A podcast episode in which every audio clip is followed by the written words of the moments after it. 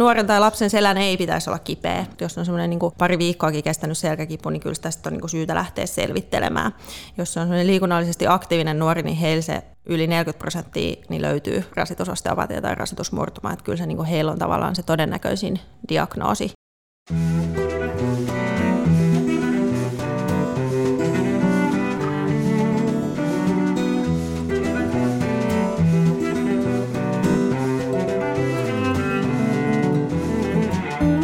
Kuuntelet Fysioterapiaa liikkeellä podcastia ja minä olen fysioterapeutti Marko Grönholm. Fysioterapia liikkeellä on kasuaaleja keskusteluja ja ajatuksia fysioterapiasta, liikkumisesta, treenaamisesta, ihmiskehosta ja kaikkien näiden laitamilta. Sosiaalisessa mediassa podcastin tavoittaa tililtä at movement physio alaviiva. Tässä jaksossa vierainani ovat Ella Virkki ja Teemu Leppämäki, ja jakson aiheena on lasten ja nuorten selän rasitusosteopatioiden ja murtumien hoito. Ella on lastenkirurgi, joka työskentelee TYKSissä ja on väitellyt loppuvuodesta 2021 lasten ja nuorten selän rasitusmurtumien hoidosta. Teemu on puolestaan urheilufysioterapeutti, joka työskentelee paljon myös nuorten urheilijoiden valmennuspuolella. Puhumme jaksossa alkuun Ellan kanssa muun muassa rasitusosteopatioiden ja murtumien taustasta ja hoitolinjoista sekä sen jälkeen Teemun kanssa fysioterapian ja kuntoutuksen sisällöstä progressioista. Tervetuloa mukaan!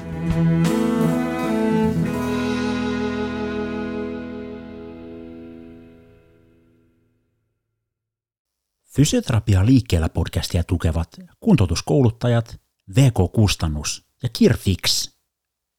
Kaipaatko lisää osaamista ja uusia ideoita asiakkaiden kuntoutukseen? Kuntoutuskouluttajat järjestää monipuolista ja laadukasta täydennyskoulutusta kuntoutuksen ammattilaisille ja alan opiskelijoille. Koulutusten kestot vaihtelevat lyhyistä webinaareista aina 15 opintopisteen kokonaisuuksiin. Suurimpaan osaan koulutuksia on mahdollista osallistua myös etäyhteydellä. Fysioterapia- ja toimintaterapia-tapahtuma toteutetaan vuosittain ajankohtaisella ammatillisella teemalla. Vuoden 2023 teemana on terapian vaikuttavuus. Ajantasaisen koulutustarjonnan löydät osoitteesta kuntoutuskouluttajat.fi. Tervetuloa kouluttautumaan! VK-kustannus julkaisee kuntoutuksen, urheiluvalmennuksen ja liikunnan oppi- ja ammattikirjallisuutta Suomessa alan keskeisimpänä toimijana. VK-kustannuksen toiminta perustuu kanssakäymiseen urheiluvalmennuksen, liikunnan ja kuntoutuksen ammattiliittojen, yhdistysten ja oppilaitosten kanssa. Vuosikymmeniä kestänyt yhteistyö on mahdollistanut ajanmukaisten ja laadukkaiden kirjojen kustantamisen koti- ja ulkomaisten asiantuntijoiden toimiessa kirjoittajina. Koodilla podcast saat VK-kustannuksen verkkokaupasta 20 prosentin alennuksen jo julkaistuista teoksista. Tutustu valikoimaan ja tee tilauksesi osoitteessa vk-kustannus.fi. Kirfix tuo maahan ortopedisia tukia ja apuvälineitä sekä leikkaussalitarvikkeita. Pitkäjänteinen ja avoin yhteistyö ortopedian, fysiatrian ja työterveyshuollon erikoislääkäreiden, fysioterapeuttien sekä hoitajien kanssa mahdollistaa potilaan kokonaisvaltaisen hoitosuunnitelman toteuttamisen, jonka yhteisenä tavoitteena on potilaan nopea paluu normaaliin elämään. Henkilökohtainen palvelu ja koulutus auttavat sinua auttamaan käyttöösi uusimmat ja turvallisimmat tuotteet parhailta terveydenhuollon tarvike- ja laitevalmistajilta. Tutustu valikoimaan palvelevassa verkkokaupassa osoitteessa kirvivafix.fi. Voit halutessasi myös vierailla myymälässä Vantaan Pakkalassa. Terve Ella, tervetuloa vieraaksi Fysioterapia liikkeellä podcastiin. Kiitos, kiitos kutsusta. Ja lämpimästi tervetuloa myös Teemu. Kiitoksia. Selän ja, ja nimenomaan lasten ja nuorten selän alueen rasitusperäiset ongelmat meillä tänään aiheena – Miten me voitaisiin niin tätä asiaa lähteä perkaamaan ja luokittelemaan, jos, jos me puhutaan, puhutaan lapsen tai nuoren rasitusperäisistä selkäkivuista, niin, niin miten tämä asia sulle, Ella, näyttäytyy? Minkälaista taustaa sieltä, sieltä löytyy? Mm, no jos puhutaan tämmöistä liikunnallisesti aktiivisesta nuoresta, niin silloin se kaikkein tavallisin ongelma on se spondylolyysi, eli tämmöinen selän takarakenteen rasitus, murtuma. Ja, ja tota, sitä voi edeltää myös sellainen rasitusosteopatia, jolloin siellä on vain turvotusta siinä luun, äh, luun osassa, mutta ei ole sitä murtumalinjaa vielä havaittavissa. Äh, se murtuma tulee sinne pars interartikulaarikseen sinne äh, sen selkänikaman takaosaan. Se on sellainen parillinen rakenne ja sitten jos se on molemmilla puolilla, niin siinä voi tapahtua siinä nikamassa vielä sellaista liikettä eteenpäin, jolloin puhutaan sitten spondylolisteesistä eli nikaman liukumasta. Tällä lailla ehkä lyhyesti nämä tämmöiset rasitusperäiset selkäkivut voisi luokitella. Ja, ja nyt tietysti niin kun tämä rasitusosteopatia on näistä helppohoitoisin, ajattelisin, jos, jos päästään, päästään siinä tilanteessa jo ää, asiaan kiinni, mutta, mutta ollenkaan aina, aina näin ei ole, vaan sitten meillä pääsee kehittymään tällainen rasitusmurtumatilanne, ja, ja nimenomaan jatkumosta me puhutaan tässä. Eikö Kyllä, näin? joo, se tiedetään, että, että tämmöinen jatkumo se on, ja, ja tota, mitä aikaisemmassa vaiheessa se huomataan ja todetaan, niin hoito on helpompaa ja myöskin potilaalle helpompaa ja niin kuin nopeammin hoidettava asia, jos sitä murtumaa ei ole vielä päässyt kehittymään. No mitkä on sellaisia tälle selän rasitusosteopatialle tai sitten ihan rasitusmurtumalle niin altistavia tekijöitä, mitä on tunnistettu? No täysin niitä ei ole tunnistettu, mutta tota, tiettyjä asioita on, mitä tiedetään. Siihen on jonkunlainen geneettinen alttius, että tiedetään, että tietyt väestöt, esimerkiksi inuitit on semmoinen väestö, missä on paljon näitä selän rasitusmurtumia ja sitten tietyt tämmöiset anatomiset asiat, että jos on esimerkiksi tämmöinen spina bifida, tämmöinen kehityshäiriö selkärangassa, niin se altistaa näille rasitusmurtumille. Ja, ja sitten on muutama pieni tutkimus siitä, että onko D-vitamiini tasolla jotakin tekemistä tämän asian kanssa.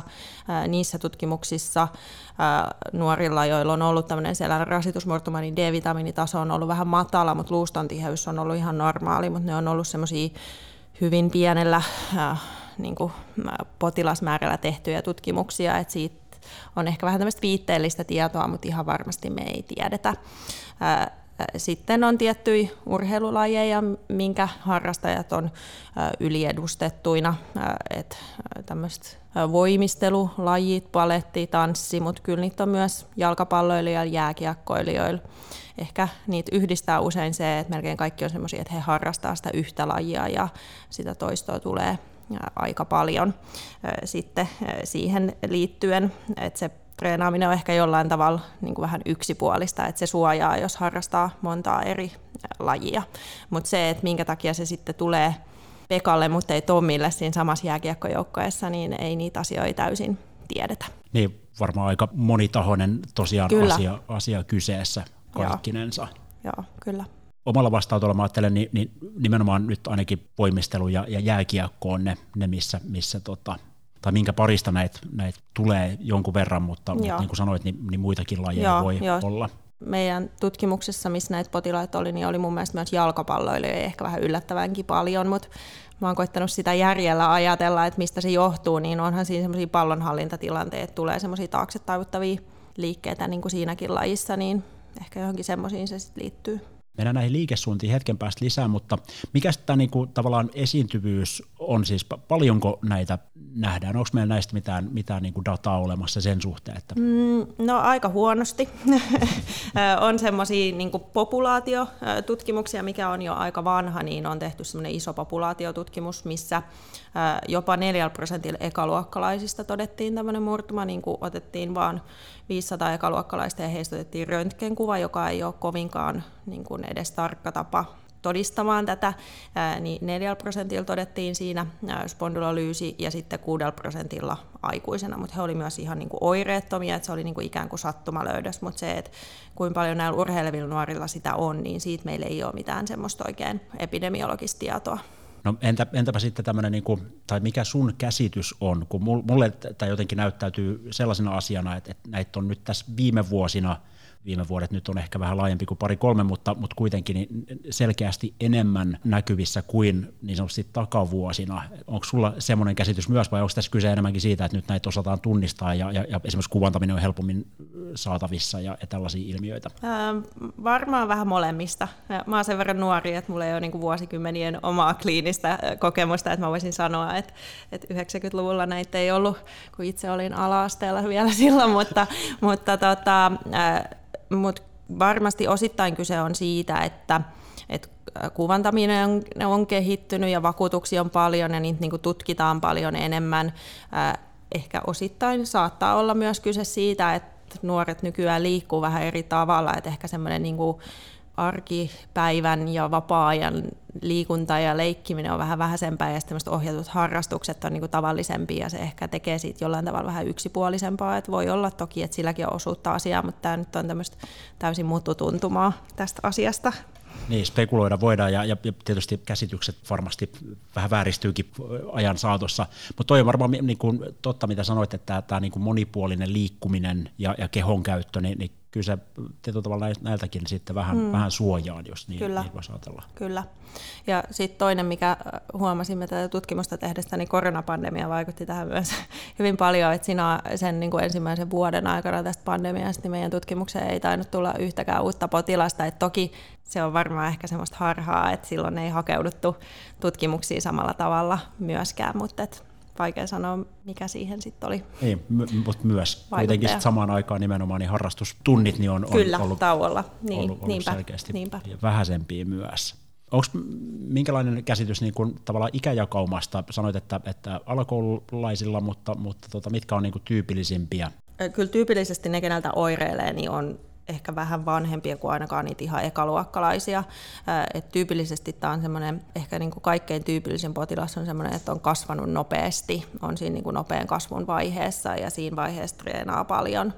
Että semmoisia yli 10-vuotiaita suurin osa on siitä ylöspäin. Kyllä ne vanhimmat on ihan semmoisia 16-17-vuotiaita ketä minä työssäni ja näin on varmaan vielä vähän vanhempiakin, ketä näitä saa, kyllä mutta siihen paikkeelle Siinä painottuu paikkeilla. ja sellainen... sellainen niin kuin... Yhden muistan tota, noin kuusivuotiaan, joka oli saanut pihalle trampoliinia ja hyppinyt siinä tuntitolkulla päivästä toiseen, niin, niin kyllä se niinkin pieni voi sitten saada, mutta hän oli kyllä aika poikkeuksellisen nuori. Mutta kuten sanoit, niin, niin kaikki näistä rasitusmurtumistakaan ei siis suoranaisesti välttämättä oireile, vaan niitä on, on oireettomia. Ei, myös. joo. Siis osa todetaan, vaikka kun kuvataan jostakin muusta syystä, niin todetaan, että siellä on sellainen vanha luutumaton murtuma, että läheskään kaikki ei ole oireisia. Jos kuitenkin tähän liittyy se kipu, joka tyypillisesti on sitten se sysäys hoitoon hakeutumiselle, oire, oireetonta on, on, on niin kuin haastava, haastava lähteä hoitamaan, jolle, jolle mitään päällepäin näkyvää on, niin, niin miten, miten se kipuoire sitten käyttäytyy? Se kuitenkin me puhutaan rasitusmuutoksista tai rasitusmurtumasta, mutta, mutta mun kokemuksen mukaan se kipu alkaa aika niin kuin äkillisestikin joskus. Mm, joo, voi olla, että sä oot jopa parempi vastaamaan tuohon kuin minä, koska mä näen ne potilaat ehkä yleensä siinä vaiheessa, kun sitä kipua on ollut monta kuukautta ja ei he silloin yleensä ihan päivälle osaa sanoa, koska se on alkanut. Mutta tyypillisesti ehkä aluksi on semmoista, että se ha, siinä itse harjoituksessa tuntuu ja vähän sen jälkeen ja sitten se menee vähän niin kuin ohitte ja muuttuu niin kuin vähitellen semmoiseksi jatkuvammaksi. Ehkä ne nuoret muistaa sitten sen päivän, kun ei enää pystynyt treenaamaan ja sitten niin kuin kokee, että silloin se alkoi. Ehkä yleensä se ei ole ihan niin semmoinen, että ei se ihan salamakirkkaalta taivaalta iske, vaan kyllä se vähän silleen vähitellen kuitenkin tulee. Ja provosoituu tietyissä, tietyissä liikkeissä, tietyn tyyppisessä Kyllä, kyllä. Joo, ja kyllä se sitten toki, jos siellä varsinkin on semmoinen rasitusmurtuma, varmaan se rasitusosteopatiakin, jos se on oikein raju, niin kyllä se sitten alkaa niin olla ihan leposärkyäkin ja se tuntuu koko ajan, sit, kun se on riittävän ajan ollut. No miten tämä, niin kun, koska rasitusosteopatia tai rasitusmurtuma on syytä, syytä epäillä, onko, onko niin kaikissa nuoren tai lapsen selkäkivuissa niin, niin syytä, syytä niin kuin No nuoren tai lapsen selän ei pitäisi olla kipeä. Hmm. Et jos on niin kuin semmoinen, sanotaan nyt, että totta kai jos koko päivän on seissyt, niin selkä tulee varmasti lapsellakin kipeäksi, mutta jos on semmoinen niin pari viikkoakin kestänyt selkäkipu, niin kyllä tästä on niin kuin syytä lähteä selvittelemään. Jos on semmoinen liikunnallisesti aktiivinen nuori, niin heillä se yli 40 prosenttia niin löytyy rasitusosteopatia tai rasitusmurtuma, että kyllä se niin kuin heillä on tavallaan se todennäköisin diagnoosi ää, sitten silloin olemassaan. Ja, ja kuvantaminen on sitten se, millä, millä me tämä sit saadaan, saadaan kiinni, eikö Kyllä, näin? ja, joo. ja magneetti lienee. No magneetti on, joo, magneetti on se niin kuin, pääsääntöisesti se ensilinjan tutkimus. Magneetti voi olla joskus siinä voi olla hankala erottaa sitä, että jos on tosi vahva se turvotus siellä luussa, että onko siinä murtumalinjaa vai ei. Et, et sit voidaan joskus tarvita joko erikoisleikkeitä magneetissa tai sitten tietokonetomografia, millä se murtuma voidaan sieltä sitten hahmottaa. Mutta kyllä sieltä sen näkee, että onko siellä jonkunlaista rasitusmuutosta, mutta se, että onko siinä semmoista murtumafissuuraa vai ei, niin se voi joskus olla magneetilla haastavaa. No me tiedetään, että, että tyypillisesti ekstensio ja, ja ehkäpä vielä ekstension rotaatioyhdistelmät on, on niitä, niitä liikesuuntia, missä, missä tämä sitten vähintäänkin oireilee ja, ja voidaan me ajatella, että ne on myös sitten toistettuna niin tämän, tämän koko jutun taustalla. Joo, joo kyllä, kyllä silloin niin kuin yhdistelmä niin kuin selän ekstensio ja rotaatio niin luo paineen just sinne alueelle, mihin nämä muutokset tulee, niin kyllä tällä perusteella voisi ajatella, että ne on varmasti myös se aiheuttaja siihen. Ja L5-nikamasta useimmiten puhutaan? Joo, L5-nikama on se tavallisin, mutta myös L4-nikamassa ja joskus harvoin L3-nikamassakin voidaan näitä murtumia nähdä ylempänä rangassa. En ole ikinä tavannut tämmöistä miten sä ajattelet, että tosiaan näitä nähdään joko toispuoleisena tai molemminpuoleisena, niin, niin, niin onko siinä jotain erityistä taustalla, että minkä takia kehittyy yhdelle puolelle tai molemmille puolelle? No en oikein osaa sanoa. Hmm. Ei siinä varmaan sinällään ehkä oikein ole. Ei, ei voi niin kuin jotenkin niin. löytää ei, välttämättä ei. sellaista. Ei, ei ehkä oikein aika yllättävänkin usein se on molemmilla puolilla. Et voi olla, että toisella puolella on murtuma, toisella puolella on vaan rasitusosteopatia, että jonkunlaista niin rasitusmuutos tulee sinne toisellekin puolelle. Et harvoin se sitten ehkä se rasitus, mitä siihen tulee, niin, niin yksittäin osuu vaan siihen toiseen puoleen. Mm. Et, et tota, Mutta en mä oikein osaa ehkä semmoista sanoa, että olisiko joku tietty tekijä, mikä siihen vaikuttaisi. Niin. No nyt sä oot viime vuoden puolella niin, niin saanut, saanut valmiiksi väitöskirjatutkimuksen tähän aiheeseen liittyen ja, ja se on, se on te olette siinä, siinä tutkinut sitten myös tätä hoidon rakentumista ja, ja tukiliivien tai, tai ortositarvetta tai, tai sitä, miten se voisi rakentua. Ää, aluksi avata hiukan sitä, sitä väitöskirja-asetelmaa ja, ja toisaalta niitä, niitä löydöksiä ja, ja johtopäätelmiä, mitä te olette tehneet. Ähm, joo, äh, tämä on semmoinen tota, aihealue, tämä varsinkin sen rasitusmurtuman hoito, että se vaihtelee tosi paljon ihan Suomen sisälläkin, niin varmaan voi olla, että jokaisessa yliopistosairaalassa se hoidetaan vähän eri tavalla ja saati sitten jokainen privaattilääkäri hoitaa sen ehkä vielä ö, omalla tavalla, mutta sitten kun siihen asiaan lähti paneutumaan, niin myöskään oikein semmoista niinku, tutkimuksellista tukea saa vähän niin kuin suuntaan ja toiseen vähän sen mukaan, että mitä sieltä haluaa löytää niistä tutkimuksista. Et, et aika paljon aiemmissa tutkimuksissa on tutkittu erilaisia ortooseja ja korsetteja ja saatu hyviä tuloksia niillä, mutta mitään sellaisia tutkimuksia, missä olisi tutkittu, että hoidetaan korsetilla tai hoidetaan ilman korsettia tai jollain pehmeällä tukiliivillä, niin semmoisia tutkimuksia ei ollut lainkaan. Ja, ja tota, mun ohjaajat tätä aihetta mulle ehdotti ja tuntui siltä tavalla niin kuin mielekkäältä ja tärkeältä, että mä ajattelin, että tästä aiheesta ehkä oikeasti jaksaisi tehdäkin jotain, jotain tota noin, ja saisi jotain niin kuin merkityksellistä aikaiseksi, niin sillä perusteella tätä sitten lähdettiin tekemään siinä tutkimuksessa katsottiin, siinä oli useampi osatyö siinä väitöskirjassa. Ensin katsottiin niitä, kun tyksissänä hoidetaan semmoisella kovalla tukiliivillä, tai ainakin aiemmin hoidettiin, katsotaan nyt, miten tämä väitöskirja vaikuttaa siihen asiaan, niin, niin tota, hoidettiin semmoisella kovalla Boston-nimisellä tukiliivillä kolmen kuukauden ajan. Ja, ja tota, ensimmäisessä osatyössä me katsottiin vaan sillä takautuvasti, että miten, ne murtumat on parantunut sillä tukiliivillä, mutta sitten me haluttiin tehdä tämmöinen vertaileva tutkimus, missä puolet hoidettiin, suunnilleen puolet hoidettiin sillä kovalla tukiliivillä ja puolet semmoisella pehmeällä tukiliivillä, joka voisi sanoa, että ei ihan kauheasti tukenut sitä rankaa, oli ehkä enemmän semmoinen muistute vaan sille nuorelle, että tässä nyt on tässä elässä semmoinen vaiva. Ja, ja tota, katsottiin, miten ne niillä sitten parani. No minkälaisia tuloksia me saatiin tässä? No tässä meidän aineistossa ne parani ihan yhtä hyvin molemmilla, että kyllä vähän puoltaisi sitä, että se korsetti varmaan itsessään ei ole niinkään merkittävä siinä hoidossa, vaan se, että se rasitus loppuu, niin se on varmaan vähän niin kuin kaikkien rasitusmurtumien ja muutosten hoito perustuu siihen, että kun sen rasituksen saa pois, niin sitten sillä on mahdollisuus parantua, niin, niin se näyttää tässäkin asiassa olevan. Ja mikä teillä oli tämän sitten tukiliivin käyttöaika? No se oli tässä tutkimuksessa neljä kuukautta, jotta me saadaan ihan varmasti se vähintään se kolme kuukautta kaikille täyteen. Siitä on japanilaiset tehnyt semmoisen tutkimuksen aikaisemmin, missä he katto kuukausittain magneettikuvia, että missä ajasta ne paranee, niin se oli keskimäärin semmoinen kolme kuukautta, mitä se vie, että se varmaan on niinku riittävä aika kyllä, että, että se oli vähän niinku tutkimusteknisistä syistä vähän pidempi, ettei se jää kenelläkään sitten vajaaksi siitä, ettei meidän tarvi miettiä sitä, että eikö tämä parantunut sen takia, että se hoitoaika oli vähän liian lyhyt. No minkälaisia muita ohjeistuksia noin niin kuin liikunnallisen ja, ja fyysisen aktiivisuuden suhteen nämä tutkimuksessa mukana olleet potilaat sai? No he saivat liikuntakiellon kävellä sai, mutta ei mitään niin semmoisia varsinaisia kuntokävelylenkkejä. Ja sitten meidän TYKSin fysioterapeutti Mikaela Ulenius ohjeisti semmoiset hyvin yksinkertaiset isometriset lihasharjoitteet, jotka oli pääosin semmoisia selinmakuulla tehtäviä, että niin varmastikaan ei mitenkään sitä lanne rankaa rasittanut, mutta muuten he oli ihan liikuntakiallossa ja noudattivat tätä sitten?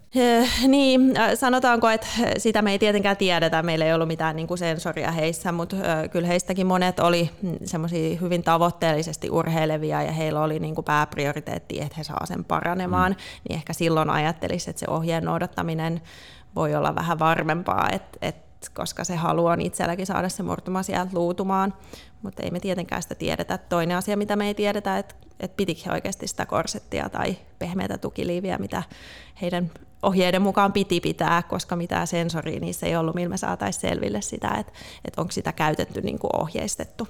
Niin, ja tästä tämä ehkä poikii tämän seuraavan kysymyksen myös, joka, joka on sit, tai mikä, mikä sun ajatus on, että, että onko, se, onko sillä, sit, sillä pehmeälläkään tukiliivillä, niin kun, onko se merkittävä rooli sitä hoitoa vai, vai niin kuin tuossa sanoit, että, että se että rasitus loppuu? Niin no, se... sitä me ei tiedetä. Siitä pitäisi tehdä nyt sitten seuraava tutkimus, että hoitaisi pehmeällä tukiliivillä tai hoitaisi ilman tukiliiviä. Jos mun pitäisi veikata, niin mä veikkaan, että sillä ei ole mitään merkitystä. Se pehmeä tukiliivi, mikä meillä oli siinä tutkimuksessa, niin oli tosi pehmeä. Et se ei niinku, kyllä ihan kauheasti niinku, tue yhtään mitään. Et se on ehkä just semmoinen, että jos on tosi aktiivinen lapsi, niin ehkä se vähän muistuttaa sitä siinä kahden kuukauden kohdalla, kun se ei ole enää lainkaan kipeä se selkä, että et edelleenkin sulla on se liikuntakielto. No miten sitten, kun tämä tukiliivi jää pois tai, tai liikuntakielto loppuu, miten se hoito nyt sitten ikinä meneekään, niin minkälaisia ajatuksia siitä fyysisen rasituksen ja, ja kuormituksen kasvattamisesta, jos, ja, ja ehkä, ehkä vielä ennen sitä, että, että teette sitten rutiinisti kontrollikuvantamisen sitten? Kontrollikuvantaminen me tehdään kyllä, ja ehkä erityisesti siinä rasitusosteopatiassa se on niin kuin sillä tavalla tärkeää, että jos siellä vielä näkyy sitä turvotusta, niin sitten ehkä täytyy miettiä, että onko liian aikaista mennä takaisin sinne, sinne tota noin, niin liikunnan pariin. Et rasitusosteopatiassahan mekään ei käytetä tukiliiviä, sitä pehmeitä tukiliiviä joskus vähän niin kuin kivun hoitona, mutta siinä se on käytännössä kuuden viikon liikuntatauko, mikä sen hoitaa. Mutta jos siellä on se rasitus murtuva, niin siinä kohtaa sehän ei tavallaan vaikuta siihen liikuntaan palaamiseen, että onko se luutunut vai ei, koska joka tapauksessa siinä kohtaa sen liikuntaluvan saa.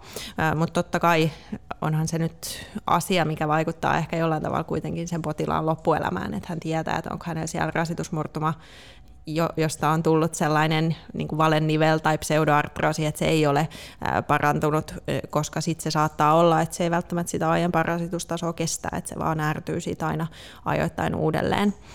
Niin kyllä rutiinisti aina tehdään kontrollikuvantaminen.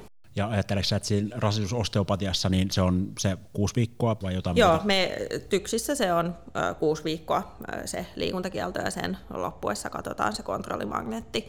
Mutta kyllä niitä silloin tällöin on sellaisia potilaita, joilla edelleen näkyy niitä rasitusmuutoksia siinä kuuden viikon kohdalla. Usein sitten kovennetussa anamneesissa voi olla, että vähän on kuitenkin käyty kuntosalilla jotain tekemissä ja, ja se on niin kuin ikään kuin, kun se on tullut kivuttomaksi aika nopeasti, niin sitten on ihan niin kuin maltettu olla, mutta mikä sitten puolestaan vähän ehkä hidastaa sit sitä, sitä, että voisi antaa niin kuin luvan palata sillä aiemmalle aktiivisuustasolle. Ja rasitusmurtuman kohdalla ajattelet, että se on se kolme-neljä kuukautta se, se kontrollikuvantaminen? Joo, kolme-neljä kuukautta, että se tiedetään, että, että jos se ei siinä kolmessa neljässä kuukaudessa luudu, niin sitten se ei luudu et osahan niistä jää luutumatta. Ne yleensä ne nuoret pärjää sen kanssa silti, että, että tosi harvoin näin niin kuin mitään operatiivista hoitoa esimerkiksi täytyy, täytyy pohtia sen takia, mutta se on se aika, mikä sitä kannattaa yrittää hoitaa. Ja näin niin kuin lääkärin näkövinkkelistä, niin onko se, se kuvantaminen on se tavallaan vapauttava tekijä sitten, että saa ruveta fyysistä rasitusta ja kuormitusta lisäämään. Ajatteletko, että, että tota siinä, ja tietysti oirekuva noin mm. niin kaikkinensa varmasti myös, mutta sitten ehkä vaiheittain kohti sitä lajiin paluuta. Kyllä, kyllä. Ö, toki siis siinä rasitusmurtumassa se kuvantaminen ei sinällään mm. ratkaise sitä, koska joka tapauksessa pääsee takaisin sitten kokeilemaan, että miltä se tuntuu, että vaikka se ei olisi luutunut se spondylolyysi sieltä, niin silti pääsee takaisin. Mutta varmasti siinä kohtaa kannattaa, se on niin kuin pitkä tauko ollut joka tapauksessa, jos on ollut aktiivisesti hyvin tai siis urheilullisesti hyvin aktiivinen sitä ennen, niin jos lähtee niin kuin 150 lasissa kirimään sitä, mistä on jäänyt paitsi, niin todennäköisesti kaivaa ehkä omaa kuoppaansa siinä kohtaa, että et tota, sillä vähitellen kuormitusta lisäten, ja sitten toki pitäisi ehkä niin kuin yrittää miettiä niitä tekijöitä, että onko jotain, millä pystyisi estämään, ettei tämä toistu, kun palaa sille aiemmalle aktiivisuustasolle. Että onko siellä jotain asioita, mitä tekee ehkä jollain tavalla väärin tai kuormittaa väärin, tai onko esimerkiksi alaraajoissa jotakin kovia kiristyksiä, jotka muuttaa sitä lannerangan asentoa ja voisi sillä tavalla lisätä sitä kuormitusta sinne lannerankaan ja tämmöisiä asioita, koska me tiedetään, että se uusimisriski on aika iso näillä potilailla. Mikä se uusimisriski on? Mitä, mitä, onko siitä jotain, jotain niin No siitä on muutama tutkimus. Yhdessä se oli jopa 25 prosenttia. Mä sanoisin tästä meidän tutkimuksesta nyt ei vielä ole sitä semmoista pitkän ajan seurantaa. Ei se niin paljon ole tällä lailla mutulla sanottuna, mutta kyllä meilläkin useampi on, kenellä se vaiva on kuitenkin uusinut. Kyllä, ja, ja pahimmillaan se uusi senkin jälkeen, kun se on uusi toisen kerran. Kyllä, että, Tuota, näitä, näitä surullisia tilanteita on, on omalta vastaanotolta. Muistan äkkiseltään tällaisen tilanteen, missä on ollut neljästi, ja, ja ollaan kuvantamisella todettu siinä välissä, mm. että on niin kuin parantunut ja, ja sitten se on kuitenkin uusinut. Niin, niin siinä Kyllä. kaikki on Ja toki siinä voi olla sitten niitä niin kuin geneettisiä ja rakenteellisia asioita, mihin ei pysty vaikuttamaan. Et, et, täysin sitä ei varmastikaan pysty estämään, ja jos jollekin tulee se neljä kertaa, niin voisi ajatella, että siellä varmasti on semmoisiakin tekijöitä mukana, että, että, tota, että kyllähän tämä sitten joskus voi olla semmoinen vaiva, että ikään kuin estää sen, sen lajin, niin kuin, lajin ja sen aktiivisuustason, Kyllä, mistä kuten, se seuraa. Kuten, kuten tässäkin esimerkiksi niin. Tilanteessa se sitten vaan valitettavasti oli niin. niin. No nyt tämä rasitusosteopatia tai rasitusmurtumatilanne, me todettiin, että liikuntakielto on, on se keskeinen tekijä tässä. Aika vaihtelee riippuen, mikä tilanne on kyseessä minkälaisia tavallaan tällaisia, koska nämä potilaat tai potilaiden vanhemmat saattaa ainakin kysellä paljon, että, että, no, että, että mitä sitten saisi tänä aikana tehdä, niin onko se nimenomaan niin kuin sanoit näin, että, että kävely on ok, mutta, mutta muuten niin, niin aika lailla minimissä? No joo, kyllä mä sanoisin, että se on kaikkein turvallisin tapa niin kuin mm. varmistaa se, että tekee kaiken itse sen hyväksi, että se parantuisi sieltä se muutos. Se rajanveto on vähän kuin vetäisi viivaa veteen muuten, että et, et yleensäkin ehkä lapset ja nuoret on herkästi vähän semmoisia, että jos heillä antaa niin kuin vähän siimaa, niin, niin sitten se ei pysy siinäkään. Ja, ja sitten kun se on hyvin tyypillistä, että ei ne koko tätä aikaa ole oireisia siitä, niin sitten sen nuoren voi olla vähän vaikea käsittää sitä, että että hiukan saa niin tehdä, mutta ei ihan täysillä, niin, niin se on niin selkeämpää sille potilaalle, että se on nyt liikuntakieltoja. Ajatteletko, että kaikki nämä potilaat hyötyy fysioterapiakäynnistä? Ihan varmasti hyötyy, joo. Kyllä ihan jo niin kuin senkin kannalta, että katsotaan, että onko siellä jotain niitä semmoisia tekijöitä, mihin voitaisiin vaikuttaa, ettei tätä tule uudestaan ehkä niin kuin kaikkein eniten siltä kantilta ajateltuna. Että kyllähän hyvässä kunnossa yleensä on, että siitä ei ole kyse. Just näin, mutta sitten täällä on näitä kaikenlaisia, puhutaanko sitten liikehäiriöistä, liikkeen kontrollin häiriöistä, tämän tyyppisiä juttuja, niin, niin, niin niiden, niiden purkaminen varmasti kuitenkin sitten fysioterapiassa voi alkaa aika nopeasti. Kyllä, kyllä. ja sitten on semmoisia niin yksittäisiä joukkoita, että jostakin samasta salibändijoukkoista vaikka useampi saa, mm. niin sitten se olisi tosi hyvä, jos vaikka sillä joukkueella olisi fysioterapeutti, joka miettisi, että onko täällä nyt jotain systemaattista, mitä tehdään väärin, että miksi tämän joukkojen niin lapset saa niitä murtumia, niin myös siltä kantiltakin ajateltuna niin ehdottomasti on hyödyllistä. Jos tämmöinen rasitus, osteopatia rasitusmurtuma uusi, niin, niin muuttuuko se hoitolinja siinä kohdassa vai onko aikamääreet samat? Aikamääreet on samat, joo. Ei se muutu siitä mihinkään. Et tietenkin sit, jos on semmoinen rasitusmurtuma, joka on jo todettu, että se ei ole parantunut ja se välillä oireilee, niin sitten sen hoito ikään kuin muuttuu, koska siinä ei enää tavoitellakaan sitä, että se luutuisi. Se tiedetään, että se ei enää luudu, jos ei se ole luutunut, että sitten mennään vähän sen oirekuvan mukaan ja voidaan pelata sillä lailla, että pidetään lyhyempiä taukoja ja katsotaan, että tuleeko se kivuttomaksi ja sitten katsoa uudelleen sitä liikuntaan palaamista, mutta jos se on siinä välissä todennettu, että se on parantunut, niin sitten se lähtee taas niin kuin alusta näillä samoilla hoidoilla. No sitten tämmöiset niin kuin hankalammat tapaukset, niin on, onko, näetkö, että on, joitain keissejä, että missä sitten esimerkiksi niin kuin jonkunnäköinen leikkaushoito on perusteltua? Mm, no, jos on pelkkä rasitusmurtuma, niin se on tosi poikkeuksellista, että leikkaushoitoa tarvittaisiin, että vähän sit oma entiteettinsä on ne, kenellä on se nikoman liukuma, eli spondylolisteesi, niin niissä, jos sitä liukumaa tulee riittävä määrä, niin silloin ihan niin kuin suositellaan leikkaushoitoa oikeastaan niin kuin oirekuvasta riippumatta. He toki yleensä sitten on aika oireisiakin siitä, mutta jos puhutaan tästä ihan pelkästä rasitusmurtumasta, niin äh, tässä meidän tutkimuksessa yksi potilas oli, joka leikattiin, mutta hänellä oli kahdella tasolla peräkkäisellä tasolla se rasitusmurtuma ja se oli niin kuin jotenkin vähän poikkeuksellinen kaiken kaikkiaan, mutta muuten niin leikkaushoitoa yleensä ei kyllä tarvita, että kyllä se on poikkeus. Ja, ja sitten nämä spondylolisteisitkään, niin tosiaan ehkä vielä tähdennettynä, niin, niin ei suinkaan. Ei, aina. siis niistä mm. niin kuin, äh, jos, jos, jos tämmöinen molemminpuolinen rasitusmurtuma jää luutumatta, eli se spondylolisteesi voi päästä kehittymään, niin sit, ää, sitä seurataan kasvun yli, koska tiedetään, että se kasvuvaihe on se riski, milloin se pääsee liukumaan, ja, ja tota valtaosa niistä liukuu niin kuin muutaman millin, jolloin sille ei tarvitse tehdä mitään, ellei sillä potilaalla olisi tosi hankalaa kipuoiretta, niin silloin toki ää, voidaan semmoista matalaasteista liukumaakin joutua ää, leikkaamaan, mutta se on kyllä tosi poikkeuksellista, ja, ja niitä semmoisia, mitkä on liukunut paljon, niin niitä liukumia nähdään tosi tosi harvoin. Mutta se on oikeastaan se ainoa selkeä popula, kenellä sitä leikkaushoitoa niin kun ajatellaan. Juuri näin.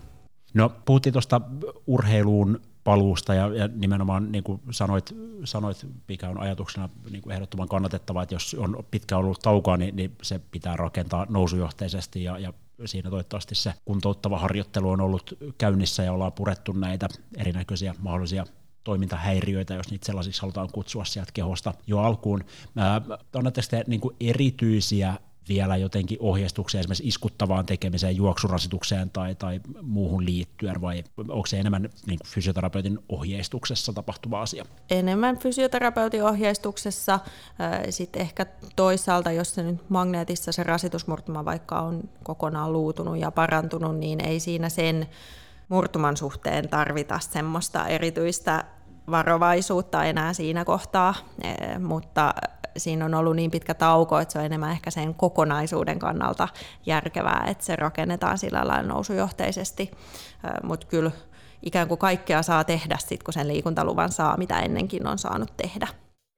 Jos mennään seuraavaksi tähän sitten enemmänkin fysioterapeuttiseen puoleen näiden selän alueen rasitusosteopatioiden ja rasitusmurtumien suhteen, niin mitä ajattelet Teemu, missä kohtaa fysioterapia olisi tällaisen tilanteen yhteydessä hyvä aloittaa?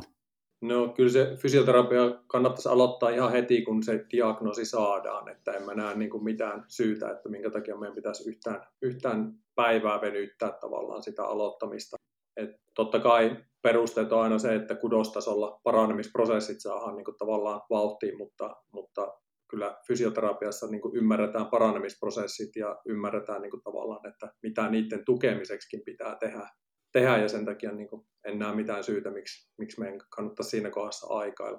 Juuri näin, eli, eli vaikka lajiharjoittelusta pidetään taukoa tai, tai tällaista niin sanottua liikuntakieltoa määrätään, niin kun fysioterapia toteutetaan tarkoituksenmukaisesti, niin se on järkevää aloittaa per heti, koska meillä on silloin siinä tilanteessa enemmän aikaa saada hyviä asioita tapahtumaan myös.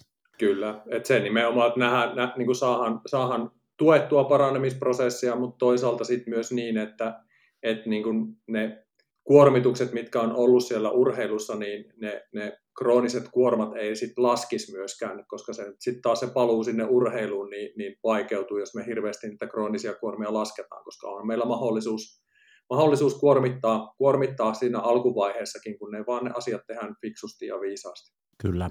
Mennään tähän äh, kuormittamiseen ja, ja puhutaanko sitten korvaavasta harjoittelusta, mutta, mutta kuitenkin niin tuossa hetken päästä lisää, mutta mitä Teemu ajattelet nyt sitten, kun tällä selän rasitusosteopatia tai rasitusmurtuman diagnoosilla nuori liikkuva ihminen fysioterapian vastaanotolle tulee, niin miten se prosessi lähtee liikkeelle? Mitä, mitä se kliininen arviointi ja, ja fysioterapeuttinen tutkiminen niin tulisi pitää sisällään? No urheilufysioterapeutin näkökulmasta niin varmaan se anamneesi, anamneesi siitä, että, että minkälaista se harjoittelu on ollut ja, ja mikä ikään kuin on johtanut siihen tilanteeseen, että, että ongelma on tullut. tosi harvoin ollaan siinä tilanteessa, että oire on tullut edellisellä viikolla, että kyllä niitä oireita on ollut yleensä useamman viikon ajan, voi olla useamman kuukauden ajan ja, ja voi olla, että on niin kuin tavallaan kokeiltu jo jotain lepoa tai on kokeiltu jotain muita niin kuin interventiota, teippaamista tai jotain tukitoimenpiteitä. Ja, ja se, että mun mielestä se aikajanan määrittäminen on tosi tärkeää, että milloin, milloin ne ensimmäiset oireet on alkanut ja sitten toisaalta myös se, että onko siellä harjoittelussa tapahtunut jotain selkeää muutosta, joka niin kuin kuormitusfysiologisesti selittäisi ikään kuin niiden oireiden provosoitumisen. Ja näitä lähdetään sitten, sitten perkoamaan siinä tämän nuoren kanssa ja, ja mahdollisesti tietysti sitten saattaa olla, että on vanhemmat mukana siinä vastaanotolla ainakin ensi käynnillä sitten myös selventämässä just tätä aikajanaa, kun se joskus on vähän utunenkin, että miten tämä nyt sitten oikein on tässä, tässä mennyt. No siitä me saadaan tietysti vähän niitä taustatekijöitä selville ja just, että onko siellä muutoksia tai kuormituspiikkejä tai, tai jotain uutta. Ja, ja tietysti varmaan sitten ylipäätään, niin kuin tiedetään, niin nä, nä, näissä monesti sitten ihan on, on kiihkeän kasvun vaihe käynnissä ja tällaisia juttuja myös. Mutta miten sitten siitä, siitä eteenpäin, mitä, mitä se sitten tutkiminen muuten voisi pitää sisällä? No kliinisessä tutkimuksessa, jos ajatellaan esimerkiksi asennon vaikutusta, että me arvioidaan fysioterapeutit aika paljon ryhtiä asentoon, niin me tiedetään tutkimuksellisesti, että niillä ei ihan hirvittävästi ole, ole tota merkitystä siinä tilanteessa, eikä me niistä pystytä ihan hirveästi päättelemään niin kuin mitään. Et ennen kaikkea sitten tullaan tämmöisen funktion arviointiin, ja siellä ehkä nyt, jos ajatellaan selän, selän rasitus, osteopatiaa tai rasitusmurtumaa, niin ehkä lonka ja lantion hallinta nousee niin kuin aika keskeiseen rooliin. Eli, eli aika usein siellä se kuormitus, mitä on ollut, niin on ollut iskuttavaa kuormitusta, ja me tiedetään kuormitusfysiologisesti, että iskuttava kuormitus kertauttaa voimia voimia todella paljon ja lonkka ja lanti on ne, joista ikään kuin se voimantuotto tuotto sitten niin kuin tehdään. Ja jos sitä voimantuottoa ei ole, niin se selkä on se yleensä, joka siinä, siinä kuormittuu ja sinne tulee sellaista kontrolloimatonta liikettä ja, ja liikettä, jota ei pystytä tavallaan toleroimaan. Ja sen takia niin mulla kliininen tutkimus niin kuin tavallaan kohdentuu enemmänkin siihen funktion, funktion arvioimiseen ja, ja lonkan lantion voimalukitusmekanismin arviointiin. Haluatko saada siitä jotain käytännön esimerkkejä, miten, miten sä sitä lähdet hahmottelemaan? No esimerkiksi lähdetään mittaamaan ihan vaikka yhden jalan seisonnassa lantion sivusiirtymää, onko siinä selkeää puolieroa. Lähdetään tekemään yhden jalan kyykkyjä, katsomaan siellä, että pystytäänkö lantion voimalukitus ylläpitämään, pystytäänkö lonkan voimalukitus ylläpitämään, tuleeko sinne kontrolloimatonta liikettä. Ja sitten kun tullaan siihen, että myös me kehon omalla painolla kehon paino kertaa yksi betonilattialla tehdään näitä asioita ja me ei siinä pystytä sitä, sitä voimalukitusta tuottamaan, niin on ihan mahdotonta, että jos ajatellaan kävelyä tai juoksua, jossa, jossa kuormat kertautuu, niin että me pystyttäisiin siellä se tekemään. Mitkä on tällaisia tavallaan aina jokainen tilanne on totta kai yksilöllinen ja, ja, ja muuttujia on paljon, mutta tällaisia tavanomaisia löydöksiä näissä, näissä keisseissä, mitä, mitä näkyy? No, jos ajatellaan vaikka sitä lantion sivusiirtymää, niin, niin iso, iso puoliero on aika tyypillinen löydös yhden jalan seisonnassa lantion sivusiirtymässä. Toinen asia on se, että, että yleensä tulee vaikka yhden jalan kyykyssä pieni kyykky, joka tehdään, niin tulee ihan selkeästi esille se, että, että, että siinä on laadullinen ero, miten se tehdään se kyykky kyykky tippuu lantio, tulee lonkkaan kontrolloimatonta sisäkiertoa, niin ne on varmaan ne tyypillisimmät niin kuin tavallaan kliiniset löydökset, mitä siinä tilanteessa tulee. Toki sitten se, että jos se selkä on ihan niin kuin kipeä, että siellä on niin kuin tavallaan se on akuutti tilanne ja siellä on luuturvotusta, niin totta kai selkä on kipeä ja ne selän aktiiviset liikkeet voi niin kuin provosoida kipua, mutta jos ajatellaan niin kuin urheilufysioterapian kannaltakin, niin että meidän pitää löytää ikään kuin syy sille asialle, ja, ja me tiedetään tutkimuksellisesti, että se lonkan lantion voimalukitusmekanismi on se, se todennäköinen syy ongelmien syntyyn, niin, niin sen takia meidän niin kuin tavallaan se fokus pitää ke, niin kuin kohdentua siinä tilanteessa arvioimaan sitä funktioa. Ja me tiedetään se, että kun annetaan sille kudokselle hetken aikaa rauhoittua, niin ne selän aktiiviliikkeet kyllä siitä normalisoituu. Ja tämä on ehkä niin kuin tavallaan semmoinen iso asia, mitä itse yritän tuolla urheilufysioterapeuttia, kun koulutan, niin tuoda esille, että se ei liikaa se fokus ole siinä selässä, koska me tiedetään tutkimuksellisesti, että, että se selkä on ikään kuin sekundäärinen, sekundäärinen ikään kuin kuormittuva paikka siinä järjestelmässä. No miten sitten tämä asento, vähän siihen viittasitkin tuossa, ja, ja se on tietysti se, mihin varmaan fysioterapiassa niin kuin perinteisesti se se silmä tosiaan ensi, ensimmäisenä ottaa kiinni just, että, että lantio on kallistunut eteen tai, tai tämän tyyppisiä löydöksiä, takaketju kiristää ja, ja kaikki nämä. Mitä, mitäs, jos haluat laajentaa ajatusta niistä, niin mitä pohdintoja? No, ehkä, ehkä semmoinen, että symmetristä ihmistä ei ole ja, ja aika paljon on niin sellaisia lajeja, jotka ovat epäsymmetrisiä, että ne ohjaa niin siihen epäsymmetriaan niin tullaan sitten siihen, että, että voidaanko me olettaakaan löytävämme symmetriaa jostain asennosta. En, en usko, että sellaista, sellaista löytyy. Ja sitten taas tutkimuksellisesti niin, niin se, että sen ryhdin vaikutus ikään kuin sit siihen ongelmaan, niin meillä ei ole on yhtä kuin viivaa niiden asioiden välillä. Eli sen takia se pelkän asennon arviointi, niin, niin se, sen fokus niin kuin tavallaan on aika pieni. Mutta sitten taas se, että heti jos me laitetaan ikään kuin se toiminta siihen mukaan, niin sitten sen asennon arviointi siellä toiminnassa, niin, niin sitten sit sille nousee niin kuin merkitys, koska jos me katsotaan vaikka sitä yhden jalan kyykyn laatua, että miten me tehdään yhden jalan kyykky, niin kun, silloin kun lantiolonkka pystytään niin kuin voimalukitsemaan ja hallitsemaan, niin, niin se näyttää sille, että se on hallittu se liike. Ja sitten taas kun se, se ei ole hallittu, niin sen kyllä silmällä erottaa, että, että siellä on vaikeutta. Ja yleensä sitten niin kuin nuori sanookin siinä vaiheessa, että tämä puoli on heikko tai, tai en pysty niin kuin tällä puolella sitä samalla lailla sitä liikettä toteuttamaan.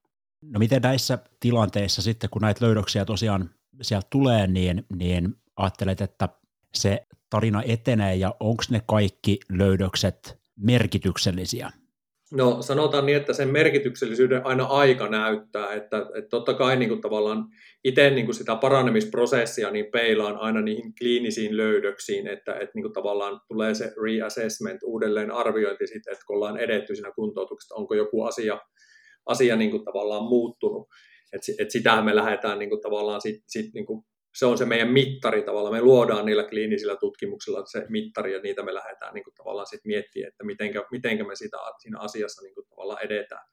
Mutta se, että jos ajatellaan nyt vaikka sitä lonkan voimalukitusta, niin, niin me, me tiedetään se, että esimerkiksi puhdas voiman mittaaminen sit siitä, että lonkan voimalukitus pettää ja me mitataan voimaa, niin meillä ei siihenkään löydy niin kuin korrelaatio korrelaatio, koska taas niin kun, kun iskutuksessakin voimantuottoaika on niin kuin tavallaan tyyliin 0,2 sekuntia, missä, missä hetkessä se voima tuotetaan. Meillä ei ole fysioterapiassa sellaista mittaria, jolla me pystytään mittaamaan 0,2 sekunnissa se voimantuotto, ellei me sitten tehdä jotain hyppytestiä niin kuin tavallaan boksilta alas, mutta jos ajatellaan, että se ei siinä betonilattialla se yhden jalan kyykkykään onnistu hallitusti tehdä, niin ei mun mielestä ole mitään järkeä sitten lähteä tekemään sellaista mittaria, että meidän pitäisi lähteä hyppyyttää joltain boksilta alas ja lähteä videolta analysoimaan, että pettääkö se lonkka. Kyllä se pettää, jos se siinä betonilattiallakin pettää. Mutta nämä on niitä mittareita, mitä meidän niin kuin tavallaan tulee, tulee ja pitää luoda. Ja toisaalta sitten taas siihen voimamittaukseen, että jos sillä voimamittauksessa on selkeä ero, niin kyllä se tarkoittaa sitä, että me tiedetään kuormitusfysiologisesti, että nopeus, nopeusvoimassa, nopean voimantuotossa maksimivoiman reservi ratkaisee, niin jos sillä maksimivoimassa on selkeä voimantuottoero, niin, niin kyllä me tiedetään, että ei se nopeusvoiman tuottaminenkaan silloin ole mahdollista. Mitkä on rutiinisti sellaisia asioita, mitä sä, mistä sä lähtisit keräämään numerista dataa klinikkaolosuhteissa? No se lantion sivusiirtymä on varmasti se, että me voidaan mitata millejä, me voidaan mitata senttejä. Sitten mä lähden, lähden mittaamaan yleensä sieltä niin voima, fleksiovoiman lonkasta, ulkokiertovoiman lonkasta, Yleensä ojennussuunnan voimaa en mittaa sen takia, koska meillä on näyttö siitä, että fleksiosuunnan voima korreloi ojennussuunnan voiman kanssa, ja, ja se on no, isoja voimia, niitä on vaikeaa mitata, että jos me jossain hip thrust penkissä mitataan sitä, niin se ei ehkä siinä akuutissa vaiheessa ole niitä mittareita, mitä meidän kannattaa lähteä niin kuin, tavallaan tekemään. Mutta sanotaan, että ne on niitä semmoisia niin karkeita isoja mittareita, joista me sitä numerillista niin kuin dataa saadaan niin kuin, tavallaan aikaiseksi. Mittaatko liikkuvuutta tai tämän tyyppisiä ilmiöitä? No siinä just jos se kudos on niin kuin tavallaan kipeä, niin, niin tavallaan se, että, että yleensä siellä on se taakse taivutus, yleensä provosoi kipua, taakse taivutus, kierto oirepuolelle provosoi kipua, niin tavallaan se, että, että yleensä ne on rajoittuneet sen takia, että se kipu rajoittaa sitä, niin, niin tavallaan, että en lähde asteita ja asteita, että kirjaus on se, että se provosoi kivun. Sitten eteen taivutuksessa sama homma, että likamenttikireys sinne alueelle tuotetaan takaketjun likamenttikireyttä, niin se voi aiheuttaa sen, että kipu rajoittaa sitä. Niin ehkä teen sen niin, niin että niin tavallaan siinä akuutissa vaiheessa en ihan hirveästi siihen liikkuvuuteen kiinnitä huomiota, että, että lähden siihen kiinnittää huomioon sitten vasta, kun se kudosarkuus on sieltä alueelta niin kuin helpottunut. Tämä kipu ja sen käyttäytyminen on tietysti tässä keskiössä tavallaan tässä, tässä prosessissa se on se syy, minkä takia nämä sitten hoitoon hakeutuu. Mitä ajattelet niin kuin kivun hoidon kannalta? Onko jotain, mitä olisi järkevää tehdä tässä alkuvaiheessa muuta kuin se provosoivan aktiviteetin välttäminen? No yleensä se riittää kyllä, että yleensä jos ajatellaan rasitusperäisiä vammoja, niin oireet provosoituu niin kuin siellä kuormituksen aikana ja, ja välittömästi kuormituksen jälkeen, mutta ne yleensä helpottuu siitä niin kuin pienellä levolla. Ja sen takia yleensä niin kuin seuraavana päivänäkään ei saata niin kuin kipua enää, enää tuntua. Ja siinä vaiheessa, kun sitten mennään lääkäriin, lääkäriin ja, ja sieltä sanotaan yleensä se, että pitää pitää sitten taukoa niin tavallaan sitä urheilusta, niin yleensä siinä vaiheessa, että ne on sen fysioterapian ajan saanut, niin ollaan oltu jo muutama päivä niin kuin, niin kuin kuormittamatta, niin yleensä ollaan aika kivuttomassa tilanteessa ja, ja joissain tilanteissa on, on niin, että lääkäristäkin on määrätty tulehduskipulääkettä tai kipulääkettä sit niin kuin tavallaan sen, siihen kivun hoitoon, mutta, mutta aika harvoin törmää niin kuin siihen fysioterapeuttina, että, että tarvisi, tarvisi näissä lähteä niin kuin kipua erikseen hoitamaan tai miettimään niitä asioita, että millä me saataisiin kipua lievitettyä. Ja kuten tuossa aikaisemmin sanoit, niin, niin myös se fokus ehkäpä pitää siirtää siihen toimintaan ja, ja siihen, siihen, minkä takia tämä tilanne ylipäätään on käsillä, eikä, eikä jotenkin liikaa tavallaan viedä sitä kohdeltusti sinne selkään ja, ja pyöriä sen ympärillä ja tehdä siitä niin kuin ikään kuin ongelmaa, jos näin sanotaan. Joo, ja ehkä niin kuin tavallaan se semmoinen, semmoinen myös, että, että siinä vaiheessa, kun se diagnoosi on tehty, niin tavallaan sille kivulle on tullut tavallaan syy, että tiedetään, että kipu johtuu siitä, että, että siellä nyt on, on kudostasolla vaurio, niin aina se korostaminen siinä, että, että nyt ei ole niin kuin keskeistä, niin kuin, niin kuin kudos paranee, kudoksella on aina paranemisaikansa ja se on niin kuin tavallaan, siihen me ei voi hirveästi sen kudoksen paranemisnopeuteen pystytä vaikuttamaan, vaikuttamaan vaan nimenomaan siihen, että, että ongelma saataisiin niin kuin, niin kuin mekaaniselta ja biomekaaniselta tasolta ikään kuin ratkaistua, niin se on niin kuin se isoin fokus. Ja kyllä mä niin kuin tavallaan tosi vähän siihen kipuun haluan nuoren, nuoren urheilijan kanssa niin kuin tavallaan ikään kuin palata, että, että niin kuin, jos se sitten nousee niin kuin tavallaan ongelmaksi, niin, niin sitten toki, mutta en, en edes itse asiassa suoranaisesti muista, että näin olisi koskaan käynyt, että kipu olisi ollut niin kuin tavallaan semmoinen iso, iso ongelma. Kuten sanoit, niin, niin yleensä se tilanne siinä kohtaa, kun fysioterapia päästään aloittamaan, niin on jo vähän rauhoittunut, kun tekemistä on jo vältelty. Näin se, näin se omallakin vastaanotolla näyttäytyy. Onko jotain muuta tuossa ihan alkuvaiheen siis tutkimiseen tai arviointiin liittyen tai, tai ylipäätään näihin keskusteluihin liittyen, mitä tämän nuoren tai vanhempien kanssa käydään tästä niin kuin liikkumisesta tai, tai fyysisestä aktiivisuudesta johtuen, niin, niin mitä, mitä haluaisit lisätä?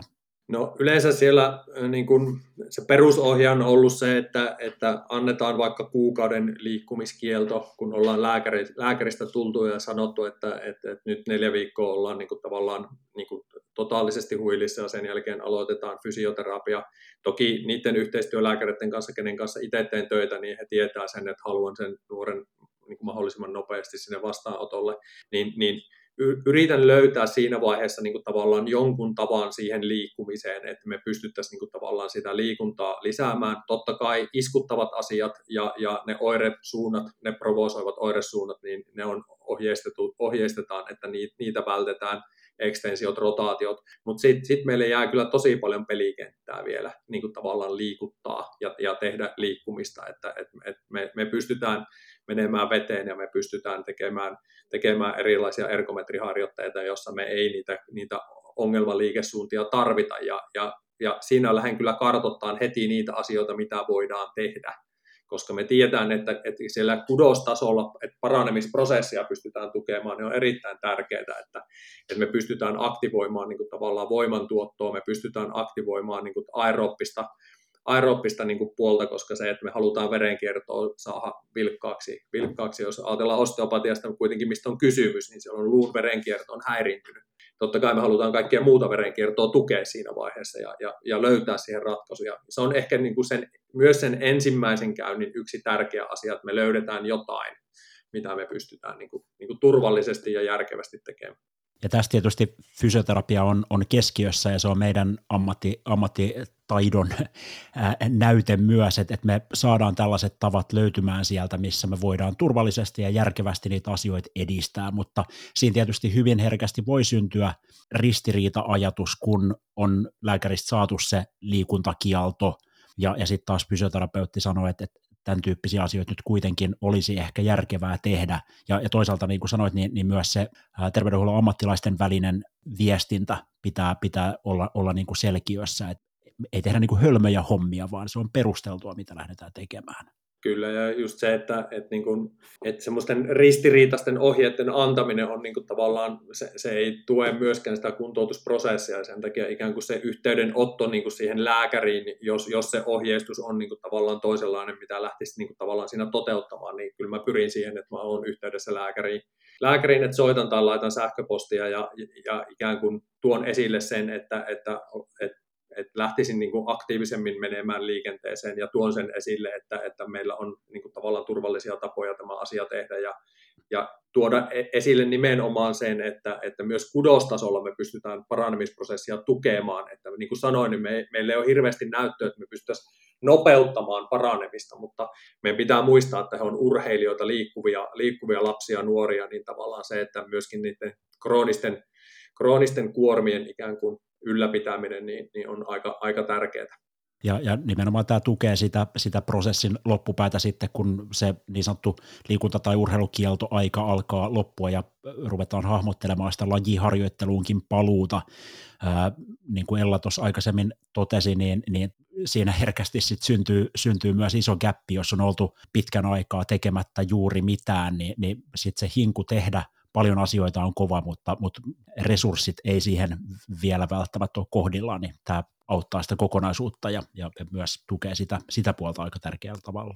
Joo, ja kyllä se, niin kuin, jos ajatellaan niin kuin tavallaan sen, sen fysioterapiaprosessin, niin, niin periaatteessa sen, sen lapsen ja nuoren pitää olla huomattavasti paremmassa kunnossa kuin ennen sen fysioterapian jakson alkua, jotta hän pystyy turvallisesti palaamaan. Et kyllä se niin kuin, kapasiteetti pitää olla niin kuin huomattavasti korkeampi, korkeampi kuin tavallaan, kun se, se ongelma on syntynyt, että me turvallisesti voidaan laskea. Ja jos näin ei ole, niin kyllä se valitettavasti johtaa siihen, että, että se asia tulee uusiutumaan. Että harvoin käy niin, että niin hyvä tuuri olisi, että, että, että samalla kapasiteetilla pystyttäisiin ikään kuin palaamaan, palaamaan kun on, on se fysioterapiaprosessi aloitettu.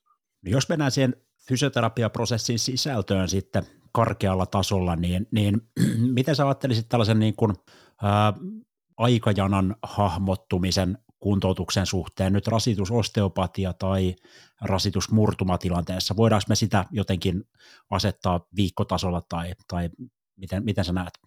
No toki jos ajatellaan niin kuin tavallaan kudoksen paranemisprosessia, että me tiedetään, että kudo, kudoksen paraneminen ottaa niin kuin tavallaan aikaa, sanotaan nyt se 15-12 viikkoa aika suuri hahlo niin kuin tavallaan sille asialle, mutta mut, niin tavallaan, että, että se, se ei ole sitä aikaa, kun me odotellaan, vaan me tehdään nyt koko ajan niin ominaisuuksia, ominaisuuksia sillä aikaa, niin, niin sanoisin silleen, että, että itse haluaisin aina mennä niin, että, että se, se toimintakyky ja suorituskyky ratkaisee sen, milloin voin ikään kuin sitä paluuta lähteä miettimään, eikä niin, että me asetetaan joku tietty viikkomäärä, koska ei meillä ole niin kuin tavallaan mitään sellaista, niin kuin, se on, ne on keskiarvoaikoja, mitä me annetaan kolme kuukautta, kuusi kuukautta, mutta se, että jos joku on neljän kuukauden kohdalla niin kuin ominaisuuspuolella siinä kunnossa, että voi palata, niin en mä näe mitään järkeä, miksi meidän pitäisi kaksi kuukautta vielä odottaa sitä asiaa. Että niin tavallaan, että sehän se ratkaisee, mikä se funktio on ja, ja mikä se kapasiteetti suhteessa siihen kuormitusympäristöön, mihin ollaan menossa, niin on. Ja, ja tietysti tämä käy järkeä noin niin kuin kaiken muunkin kuntouttavan tekemisen suhteen, että, että tällainen niin kuin kellon tai kalenterin katsominen, niin, niin se yksin ei, ei kerro meille juuri mitään, koska sen saman ajan voi käyttää hyvin monella eri tavalla, näinhän se, näinhän se menee. No miten sitten tämä kuntoutus ihan siinä niin kuin alkuvaiheessa, vähän sai sitä avasit ja viittasit, löydetään niitä tavallaan mm, tapoja pysyä liikkeessä ja, ja kuormittaa. Haluatko antaa konkreettisia esimerkkejä vielä vähän lisää siitä?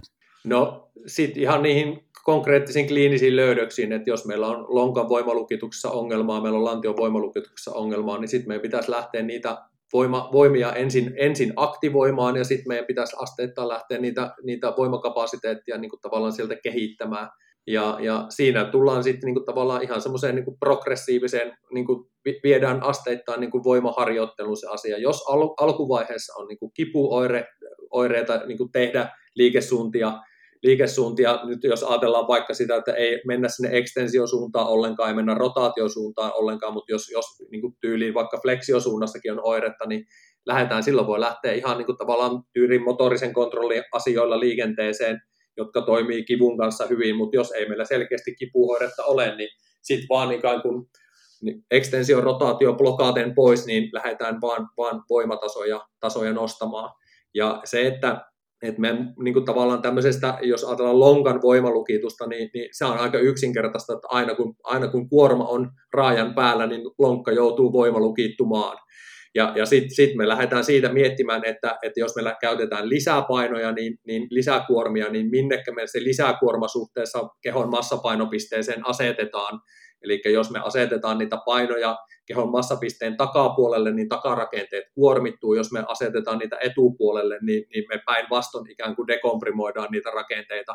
Ja silloin meillä on ihan turvallista lähteä ikään kuin sitä kuormitusta asteittain niin kuin lisäämään. Niin se on se oikeastaan se karkea, karkea asia, että, että lähdetään viemään näitä kuormia sinne eteen, lähdetään etsimään erilaisia niin kuin farmarikyykky, etukyykky asioita, missä saadaan kuormia sinne, sinne etupuolelle ja lähdetään kuormittaa niin kuin tavallaan. Lähdetäänkö me kahta raajaa, kahdella raajalla liikkeelle, kuorma jaetaan kahdelle raajalle, vai lähdetäänkö me suoraan niin kuin tavallaan haastamaan yhtä raajaa, niin, niin se riippuu ihan siitä, siitä niin kuin toiminnan funktion tasosta ja, ja siitä, että minkä, minkä tasoinen oirekuva on päällä. No minkälaisen arvon näet sitten niin sanotusti keskivartalon lihaksten harjoittamiselle ja, ja, ja tota, jos näet arvoa, niin millä tavoilla se voisi lähteä, lähteä rakentumaan? No äh, sanotaan silleen, että, että otan keskivartalon lihaksiston niin kuin tavallaan mukaan, koska en näe sitä erillisenä niin kuin asiana, vaan, vaan se, siihen lantion, lantion lonkan voimalukitusmekanismiin keskeisesti liittyvänä asiana. Eli, eli lähden, lähden ihan, ihan keskivartalon lihaksistoon ottamaan mukaan, vaikka niin kuin tavallaan me ei, meillä ei sitä tutkimusnäyttöä ole siitä, että keskivartalon lihaksiston heikkous aiheuttaisi tätä ongelmaa, paitsi, paitsi selän ojentajista on näyttöä, että selän ojentajavoima on huono, mutta se yleensä korreloi siihen lonkan ojennusvoiman heikkouteen, niin, niin totta kai otan niitä, niitä niin kuin tavallaan siihen mukaan. Rakennan yleensä sellaisen sellaisen niin kuin voimaharjoituskokonaisuuden, jossa on, on neljästä, neljästä kuuteen liikettä niin kuin tavallaan, ja, ja sen pystyy niin kuin osittain tekemään oman kehon painolla, osittain käytetään lisäkuormia sen mukaan, mitä pystyy niin kuin tavallaan tekemään. Ja, ja sitten pyrin hyvin nopeasti siihen, että päästään kahteen erilaiseen voimaharjoituskokonaisuuteen. Eli kaksi tämmöistä voima, voimaharjoituskokonaisuutta tehdään niin kuin viikon aikana, silloin me saadaan myös palautumis, palautuminen niin kuin tavallaan niistä voimaharjoituksista semmoiseksi järkeväksi, ja sitten siihen niin myös sitä aerooppista harjoittelua siltä osin, kun, kun tuota, resurssit sen antaa myöten. Ja tämä on tietysti tärkeä osa sitä kokonaisuutta, että miten se harjoittelu rytmittyy ja, ja nimenomaan, että siellä on myös se palautumisaika. Joskus nämä nuoret, kun on, on tottunut tekemään lajitreeniä päivittäin ja, ja useitakin tunteja kerrallaan, niin, niin saattaa hairahtua siihen, että tällaista voimaharjoittelua myös pitäisi tehdä päivittäin, mutta näinhän asia tietenkään ei ole. Ei, se on nimenomaan niin, että siitä voimaharjoittelusta pitää olla riittävä palautuminen ja sitten sama myös, että, että kun meidän voimaa pitää lisätä ja me halutaan anabolista hormonitoimintaa aktivoida, jos murrosikä on ikään kuin jo päällä, että, että sitä ylipäätään on sitä anabolista hormonitoimintaa, niin, niin myös sitten tämän aerooppisen harjoittelun pitäisi olla niin sellaista, että se olisi matala intensiteettistä, varsinkin tässä alkuvaiheessa, että siellä on turha niin kuin tavallaan aerooppisella puolella intensiteettiä nostaa, nostaa korkealle, koska me tiedetään, että se on, sillä on sitä voimaharjoittelua heikentävä vaikutus, vaikutus, mutta jos me pidetään se semmoinen matala intensiteettinä, niin silloin meillä on parannemisprosessia tukeva vaikutus, vaikutus ja, ja me saadaan ikään kuin ne voimaominaisuudet nopeammin nousemaan ylös. Minkälaisia muita ohjeistuksia annat äh, harjoitteluun liittyen nuorille tässä kohtaa, kun ollaan, ollaan fysioterapiaa edistämässä ja kun se prosessi nimenomaan menee sitten pikkuhiljaa siinä eteenpäin? No oikeastaan sen, että et elä tee mitään muuta kuin mitä sinulle on ohjeistettu ja, ja et, et ei, ei semmoisia päällekkäisiä, päällekkäisiä ohjeistuksia, että et, niin kuin tavallaan, että mun pitää tietää tasan tarkkaan mitä sä teet, koska se, sit, niin kuin tavallaan sitä, sitä volyymiä ja intensiteettiä, frekvenssia harjoittelussa niin kuin tavallaan säädellään sen mukaan, mikä se vasten niin kuin tavallaan sieltä tulee. Ja sen, sen takia haluan, että niin kuin tavallaan kaikki se harjoittelu, mitä niin kuin tavallaan tehdään, niin on mulla tiedossa, että mitä se niin kuin käytännössä on. Ja tämä on just niin kuin sinänsä hauskaa, että, että puhutaanko me siinä vaiheessa, että onko se kuntoutusprosessi, niin kuin miltä osin se on fysioterapia ja miltä osin se on fysiikka, fysiikkaharjoittelua, niin fysiikkavalmennusta, niin, niin se, se on sitten niin kuin tavallaan, tavallaan niin kuin muiden, muiden arvioitava asia, mutta se, että ominaisuusharjoittelustahan kuitenkin on kysymys. No sä teet paljon myös valmennuspuolen hommia, mutta sitten tietysti meillä on erilaisella taustalla olevia ihmisiä ja, ja eri paikoissa työskenteleviä fysioterapian ammattilaisia ja, ja sitten nämä tulee kuitenkin sieltä lajin parista, mikä ikinä se laji sitten onkaan, sinne fysioterapiaan ja, ja, ja siinä varmastikin niin tärkeää on myös luoda linkki sitten, jos fysioterapeutti ei ole siinä valmennusprosessissa mukana, niin, niin sinne valmennuksessa tai valmennusihmisiin, että, että miten tämä asia viedään. Minkälaisia keskusteluita sitten käyt laji- tai fysiikkavalmennuksen suhteen tai näiden henkilöiden kanssa tällaisten prosessien yhteydessä? No mä näkisin se erittäin tärkeänä, että niin kuin tavallaan että, että se, se kuntoutus myös toteutus osittain siellä, siellä, siellä siinä ympäristössä, missä se nuori sitä omaa urheiluaan tekee. Ja sen takia sen, sen valmentajan kontaktointi niin kuin tavallaan on erittäin tärkeää, että miltä osin se voi sitä harjoittelua toteuttaa sieltä, koska jos ajatellaan vaikka joukkueen lajia, niin se on, se on ihan hirveätä, jos me ollaan sieltä niin kuin tavallaan viikkotolkulla poissa siitä, siitä omasta ympäristöstä, niistä, niistä kavereista ja ihmissuhteista, missä me ollaan. Niin, niin mä näen sen tosi tärkeäksi, että, että hän pystyisi siellä, siellä omassa harjoitteluympäristössään toteuttamaan sitä harjoittelua mahdollisimman pitkälle. Ja, ja se, että, että sen, sen takia sen valmentajan kontaktointi on äärettömän tärkeää. Ja toki jos valmentaja sitten sanoo, että hän ei niin kuin pysty tai ei halua niin kuin ottaa, ottaa siihen, siihen kuntoutumiseen, kuntoutumiseen ikään kuin niin kuin koppia siitä, siitä niin, niin toki sit voi sopia niin, että ok, kaikki ohjeistus, mikä tulee, niin tavallaan tulee sit sieltä fysioterapiasta ja, ja sitten hän käy siellä vaan toteuttamassa sen, jos on siellä saliympäristöä tai muuta harjoitusympäristöä. Mutta kyllä, kyllä mä, mulla on se kokemus, että valmentajat haluaa tosi, tosi paljon niin kuin tavallaan olla, olla mukana siinä ja, ja, ja ikään kuin toimia sellaisena silmänä niin kuin tavallaan siellä harjoitusympäristössä, että miten se, se harjoittelu niin kuin toteutuu. Ja mulla on tosi usein se toive, että jos mä oon sellaisen lajin kanssa tekemisissä, että, että mä haluan sen valmentajan, valmentajan siihen prosessiin, niin mä haluan, että se valmentaja tulee fysioterapiaan mukaan. Eli, eli niinä käynteinä, kun me katsotaan progressioita siihen harjoitteluun, niin, niin valmentajan mukana. Ja esimerkiksi niin kuin täällä Kuopiossa esimerkiksi voimistelu on ollut tosi mahtavaa, että, et, et aina kun siellä on ollut niitä ongelmia, niin sieltä on tullut valmentajan niin mukana, ja se on mun mielestä kyllä niin kuin tosi, tosi hienoa, että, että valmentajat niin kuin tavallaan haluaa osallistua ja tulla, tulla katsomaan, että, että mitä he voi niin kuin tavallaan tästä kuntoutumisprosessista osaltaan niin kuin tavallaan tehdä super tärkeä asia ja, ja, ja tietysti myös siis ylipäätään sen prosessin kannalta ja myös mä ajattelen, että sen lapsen tai nuoren kannalta, joka siinä kuitenkin on keskiössä, että hän, hän saa joka puolelta sen tuen ja, ja me puhutaan samoista asioista ja hän tietää, että tässä on nyt tämä tukiverkosto ympärillä auttamassa ja tukemassa tässä koko, koko prosessissa eteenpäin. Kyllä. Yksi taho myös, mitä mä ajattelisin, missä, missä myös on, on tärkeää olla olla niin kuin samalla äh, sivulla, niin on, meillä on erinäköistä urheiluakatemiatoimintaa ympäri, ympäri Suomea ja, ja näissä sitten on fysioterapeutteja myös eri, erinäköisillä panoksilla ja, ja, ja eri, eri tavoin toimimassa, mutta tosiaan kun tämä kuntouttava fysioterapia sitten taas saattaa toteutua sen akatemian ulkopuolella myös, niin, niin sitten tämä akatemia fysioterapeutti myös pitäisi mun näkövinkkelistä saada kontaktoitua, koska ne monesti on sitten taas ehkä joissain tapahtumissa siellä, sieltä nuoren tai lapsen arjessa mukana, niin, niin, niin että puhutaan senkin suhteen samaa kieltä näistä jutuista. Joo, ehdottomasti jos akatemia fysioterapeutti on sellainen, joka osallistuu sen, sen lapsen ja nuoren niin kuin tavallaan siihen, siihen normaaliin niin sanottuun arkeen ja harjoitteluun, niin, niin se on niin kuin ilman muuta, ja se on, se on niin kuin meidän sen kuntoutuksenkin kannalta niin ensiarvoisen tärkeä, koska hän on niin kuin, niin kuin terveydenhuollon ammattilainen, joka taas näkee ne asiat, asiat taas valmennuksen kannalta ehkä hivenen, hivenen eri tavalla. No nyt tietysti me tiedetään, että sitten urheiluun tai, tai lajiharjoitteluun paluu niin on, on tällainen jatkumo, että se, se menee tässä eteenpäin ja tavallaan siinä, siinä sitten prosessissa tämä kudosten paranemisprosessi kulkee ja sitten kun me ollaan päästy tekemään tätä kuntouttavaa toimintaa, niin, niin se, se etenee progressiivisesti. Mutta miten me voitaisiin sitä sitten tavallaan arvioida näitä edellytyksiä siihen lajiharjoitteluun paluulle? Mitkä on sellaisia niin kuin just mittareita, että, että, että on, onko se voimataso ja, ja tietty aika ja, ja kivuttomuus, vai onko se jotain muuta? Mitä, sä, mitä ajatuksia? Tai, tai onko sinulla jotain esimerkkejä eri, eri lajien parista? No kyllähän se niin kuin nimenomaan se, että, että, että me, ne, ne parametrit, mitä me mitataan, mitkä me luodaan nimenomaan sillä kliinisessä tutkimuksessa, ne on niitä, yksi sieltä mittarista.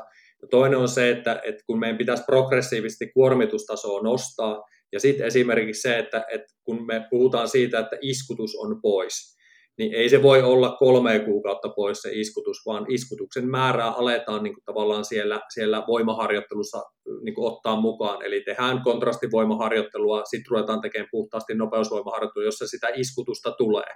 Ja sitten me lähdetään iskutuksen määrää asteittain nostamaan. Ja tässä on niin kuin oleellisen tärkeää miettiä se, että mihin ollaan palaamassa. Että jos me ajatellaan vaikka jääkiekkoa iskutuksen puolesta, niin siellä tulee iskutusta, kun hypätään kaukaloon ja kun hypätään kaukalosta pois. Siellä on niin kuin, iskutuksen määrä on pieni. No oheisharjoittelussa heillä iskutusta tulee taas niin kuin enemmän. Mutta jos me ajatellaan salibändin pelaajaa esimerkiksi, niin, niin iskutuksen määrä on niin kuin suhteessa huomattavasti paljon korkeampi. Meidän pitää ymmärtää, että mihinkä, mihinkä se lapsi ja nuori on palaamassa, mitä se urheilu on, mihinkä hän on menossa. Ja sen, sen kuntoutusprosessin aikana meidän pitää valmistaa häntä siihen tilanteeseen, se worst case scenaario, mihinkä hän on niin kuin tavallaan menossa. Ja siihen pahimpaan mahdolliseen, eli se, se ajatusmalli, että no se on siellä päin, niin se ei varmasti riitä. Vaan, vaan se, että pitää miettiä, että paljonko hänellä harjoituksessa sitä iskutusta tulee ja, ja miten me pystytään niin kuin tavallaan, sitten kun me mietitään vaikka sitä meidän aerooppista puolta, niin me ollaan polettu kuntopyörää ja me ollaan oltu vedessä, niin sitten meidän on pakko vaan niin kuin tavallaan tulla juoksumatolle ja meidän pakko ruveta tekemään niin kuin tavallaan pienissä määrin sitä iskutuksen nostoon, niin se on kuormitustasossa iso nosto siinä vaiheessa, kun se iskutus tulee mukaan. Ja se, että sen tolerointi ja, ja siitä ei enää oireet provosoidu, niin, niin kyllä mä sanon, että, että kyllä mä yleensä pyrin siihen, että se, se lapsi ja nuori on paljon vahvempi, paljon paremmassa fyysisessä kunnossa kuin, niin kuin tavallaan mitä siellä keskiarvoisesti siellä hänen porukassaan niin kuin tavallaan ollaan siinä vaiheessa, kun palataan. Mulla on moni sanonut noista, noista nuorista, että, että en ole ikinä treenannut niin kovaa kuin tämän kuntoutuksen aikana, niin mun mielestä se on vähän surullista, surullista että tota, mutta se on taas se, että se on se meidän takuu siihen asiaan, ja edelleen se, että vaikka me tehtäisiin kaikki asiat sataprosenttisesti ja sataprosenttisen hyvin, ja, ja me tehtäisiin progressiivinen niin kuin tavallaan paluu, niin ainahan on mahdollista, että, että, että oireet palaa, koska se, että siihen vaikuttaa paljon muukin asia kuin harjoittaminen siihen asiaan. Siihen vaikuttaa niin kuin nukkumiset ja syömiset ja, ja siihen vaikuttaa itsetunto ja se sosiaalinen ympäristö, missä ollaan ja niin edelleen. Kaikkeen me ei voida vaikuttaa, mutta se, että, että mä haluan niin kuin omalta osaltani pitää niin kuin tavallaan siitä fyysisestä ominaisuudesta huolen, että se on varmasti sen, sen kuormitusympäristön vaatimusten tasolla, mihinkä ollaan palaamassa.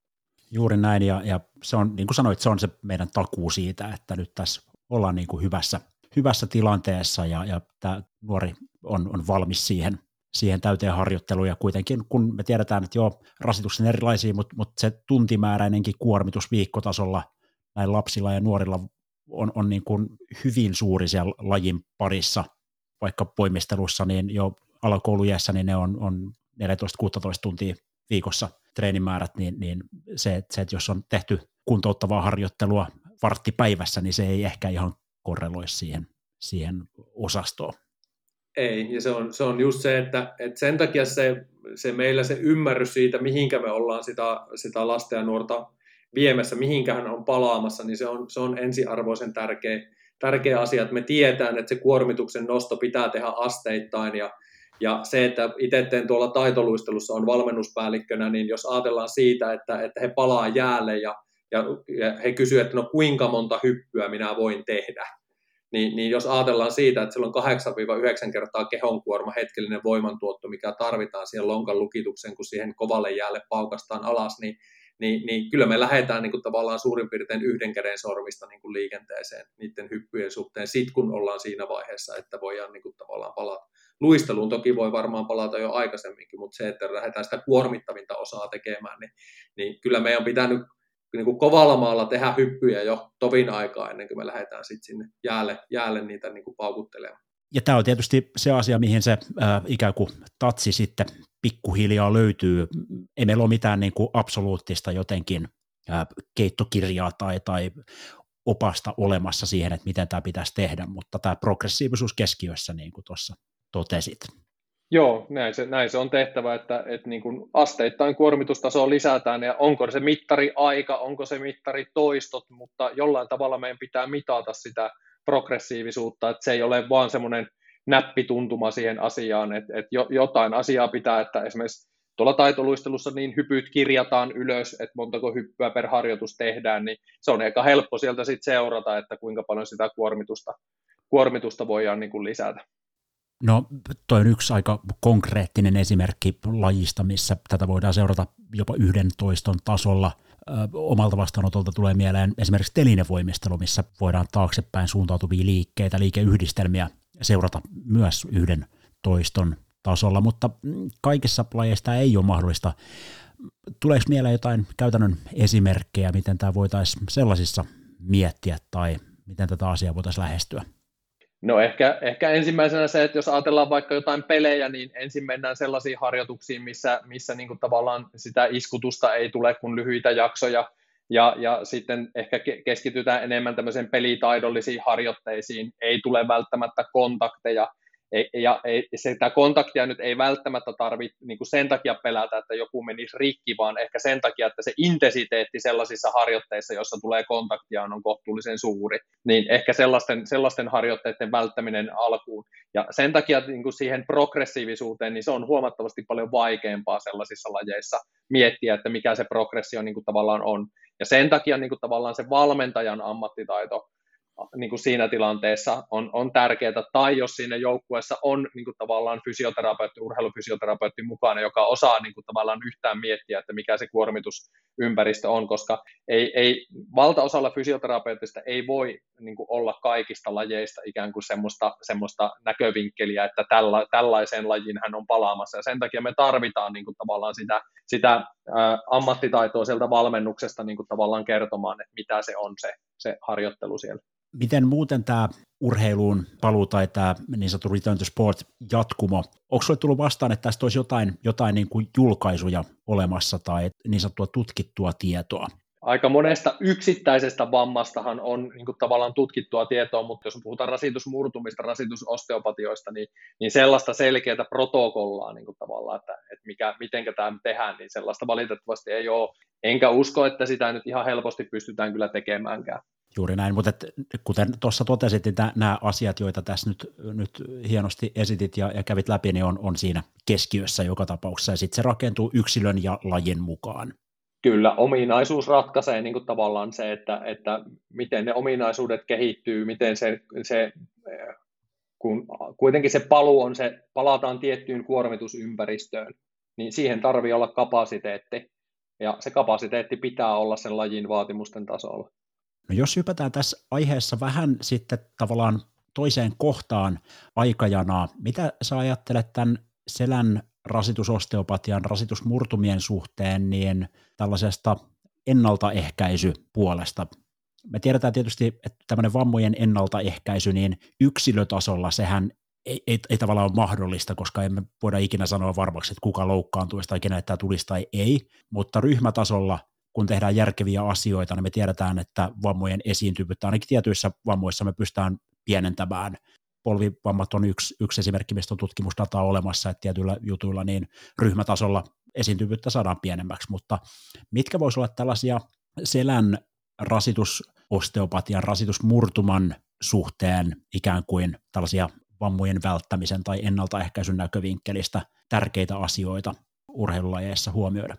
No ehkä kaksi asiaa nostaisin sieltä esille, että me tiedetään tutkimuksellista aktiivinen alkuverryttely, joka, joka pitää sisällään tämmöisen koordinatiivisen liikkuvuutta, kehon lämpöä aktivoivan osuuden voiman, voiman aktivoinnin osuuden ja sitten tämmöisen nopeuden, reaktiivisuuden aktivoinnin osuuden. Me tiedetään, että niillä pystytään yleisesti vammoja ennaltaehkäiseen noin 30 prosenttia.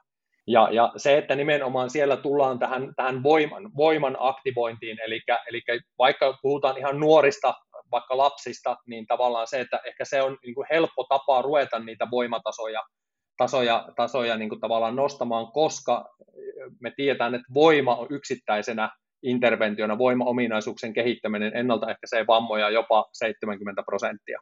Niin, niin sen takia niin kuin tavallaan kaksi asiaa, että me tehdään aktiivista alkuverryttelyä, mutta me lähdetään kehittämään niitä voimaominaisuuksia, mitkä me tiedetään, että on, on näiden selänvammojen suhteen niin kuin merkityksellisiä, eli lonkka, lantio, keskivartalo, voimat on tärkeitä, niin lähdetään niitä progressiivisesti tekemään, otetaan niitä mukaan sinne harjoitteluun. Ja kyllä se mun mielestä niin kuin urheiluvalmentajakin näkökulmasta, niin se on sitä perusharjoittelua, perusasioiden niin kuin tavallaan tekemistä. Mutta ehkä tässä tullaan siihen, että meillä on ollut hyvin pitkään Suomessa sellainen ajattelu, että, että lapsille ja nuorille voimaharjoittelu on ikään kuin vaarallista, ja, ja sillä aiheutetaan vammoja, vaikka se periaatteessa menee juuri päinvastoin, että ne voimaominaisuudet on niitä, jolta niitä ennaltaehkäistään niitä vammoja hyvin tärkeä nosto ja, ja asia, ja, ja se pitää ymmärtää, että se voimaharjoittelu niin on, on auttamassa näitä yksilöitä siinä, mikä ikinä se laji sitten onkaan, ja, ja kun se toteutetaan järkevästi, niin se on hyvä asia. Tähän loppuu muutama tämmöinen niin sanottu kliininen tärppi vielä, jos haluat summata näitä juttuja lyhyesti yhteen. Jos ajatellaan vaikka nyt ihan sitä alkuvaiheen tutkimista, kliinistä tutkimista, fysioterapeuttista arviointia, toisaalta kuntoutusta, niin, niin mitkä olisi ne niin kuin vielä keskiöt, take home message niin sanottu tähän, tähän loppuun? Anamneesi, selkeästi sieltä kaivaa ne asiat, niin kuin tavallaan missä on joku asia muuttunut, mitä on kuormituksessa mahdollisesti muuttunut asioita, aikaisemmat vammat, mitä on ollut, on, onko ne kuntoutettu järkevästi, ne on niin kuin tavallaan sieltä anamneesista, kliinisestä tutkimuksesta, tutkimuksen nojaten lantion lonkan niin kuin voimalukitusmekanismin arviointi ja se, että onko siellä selkeästi jotain sellaista, mikä, mikä niin kuin tavallaan voisi selittää niin kuin tavallaan syntynyttä ongelmaa. Sen jälkeen mitataan asioita ja, ja niitä käytetään, niitä mittareita, mitä mitataan, niin niitä mittareita käytetään koko kuntoutusprosessin ajan sen arviointiin. Ja se, että et, et kehitetään voimaominaisuudet lajin vaatimusten tasolle ja mieluummin niin kuin tavallaan niin, että ollaan reilusti plussan puolella, kuin se, että oltaisiin niin kuin tavallaan sillä ja rajalla, että, että riittääkö se. Niin siinä olisi oikeastaan semmoiset isot, isot asiat ja sitten toisaalta myös se, että et haluaisin aina, että niinku tavallaan että se kuntoutusprosessi loisi ikään kuin semmoisen tietyn toimintamallin myös jatkoon, että se ei lopu se kuntoutus niinku siihen paluuseen, vaan, vaan niitä ominaisuuksia kehitetään myös jatkossa, jatkossa niinku tavallaan, että se kuntoutus toimii sitten niinku tavallaan kuntoutuksessa tehdyt harjoitteet ja asiat toimii myös sitten preventiona jatkossa näille ongelmille. Ja viimeisenä vielä, mitkä toisaalta on sellaisia mahdollisia sudenkuoppia siinä kuntoutuksessa, tai onko se huomannut jotain selkeitä syitä sille, että jos kuntoutus ei etene tai siinä tulee takapakkeja, että mitkä siinä taustalla voisi olla?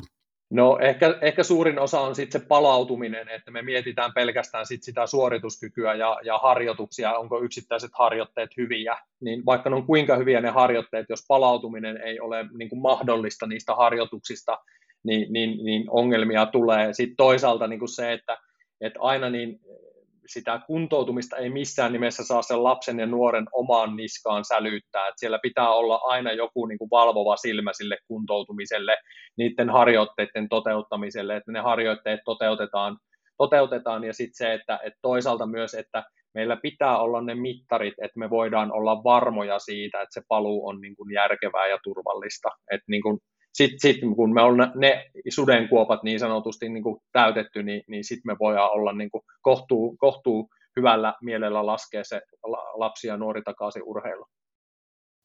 Mä ajattelen, että me saatiin aika mukava katsaus äh, lapsen ja nuoren selän rasitusosteopatioihin ja rasitusmurtumiin tässä jaksossa aikaan.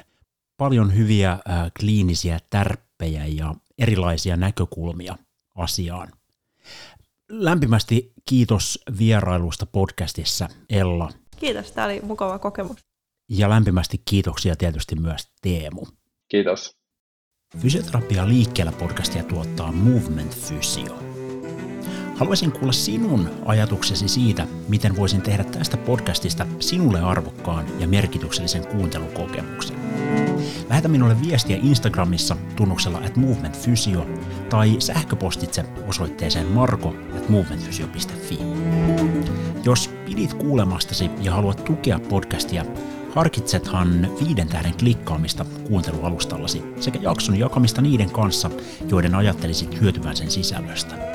Kiitos, että kuuntelet. Ensi kertaa.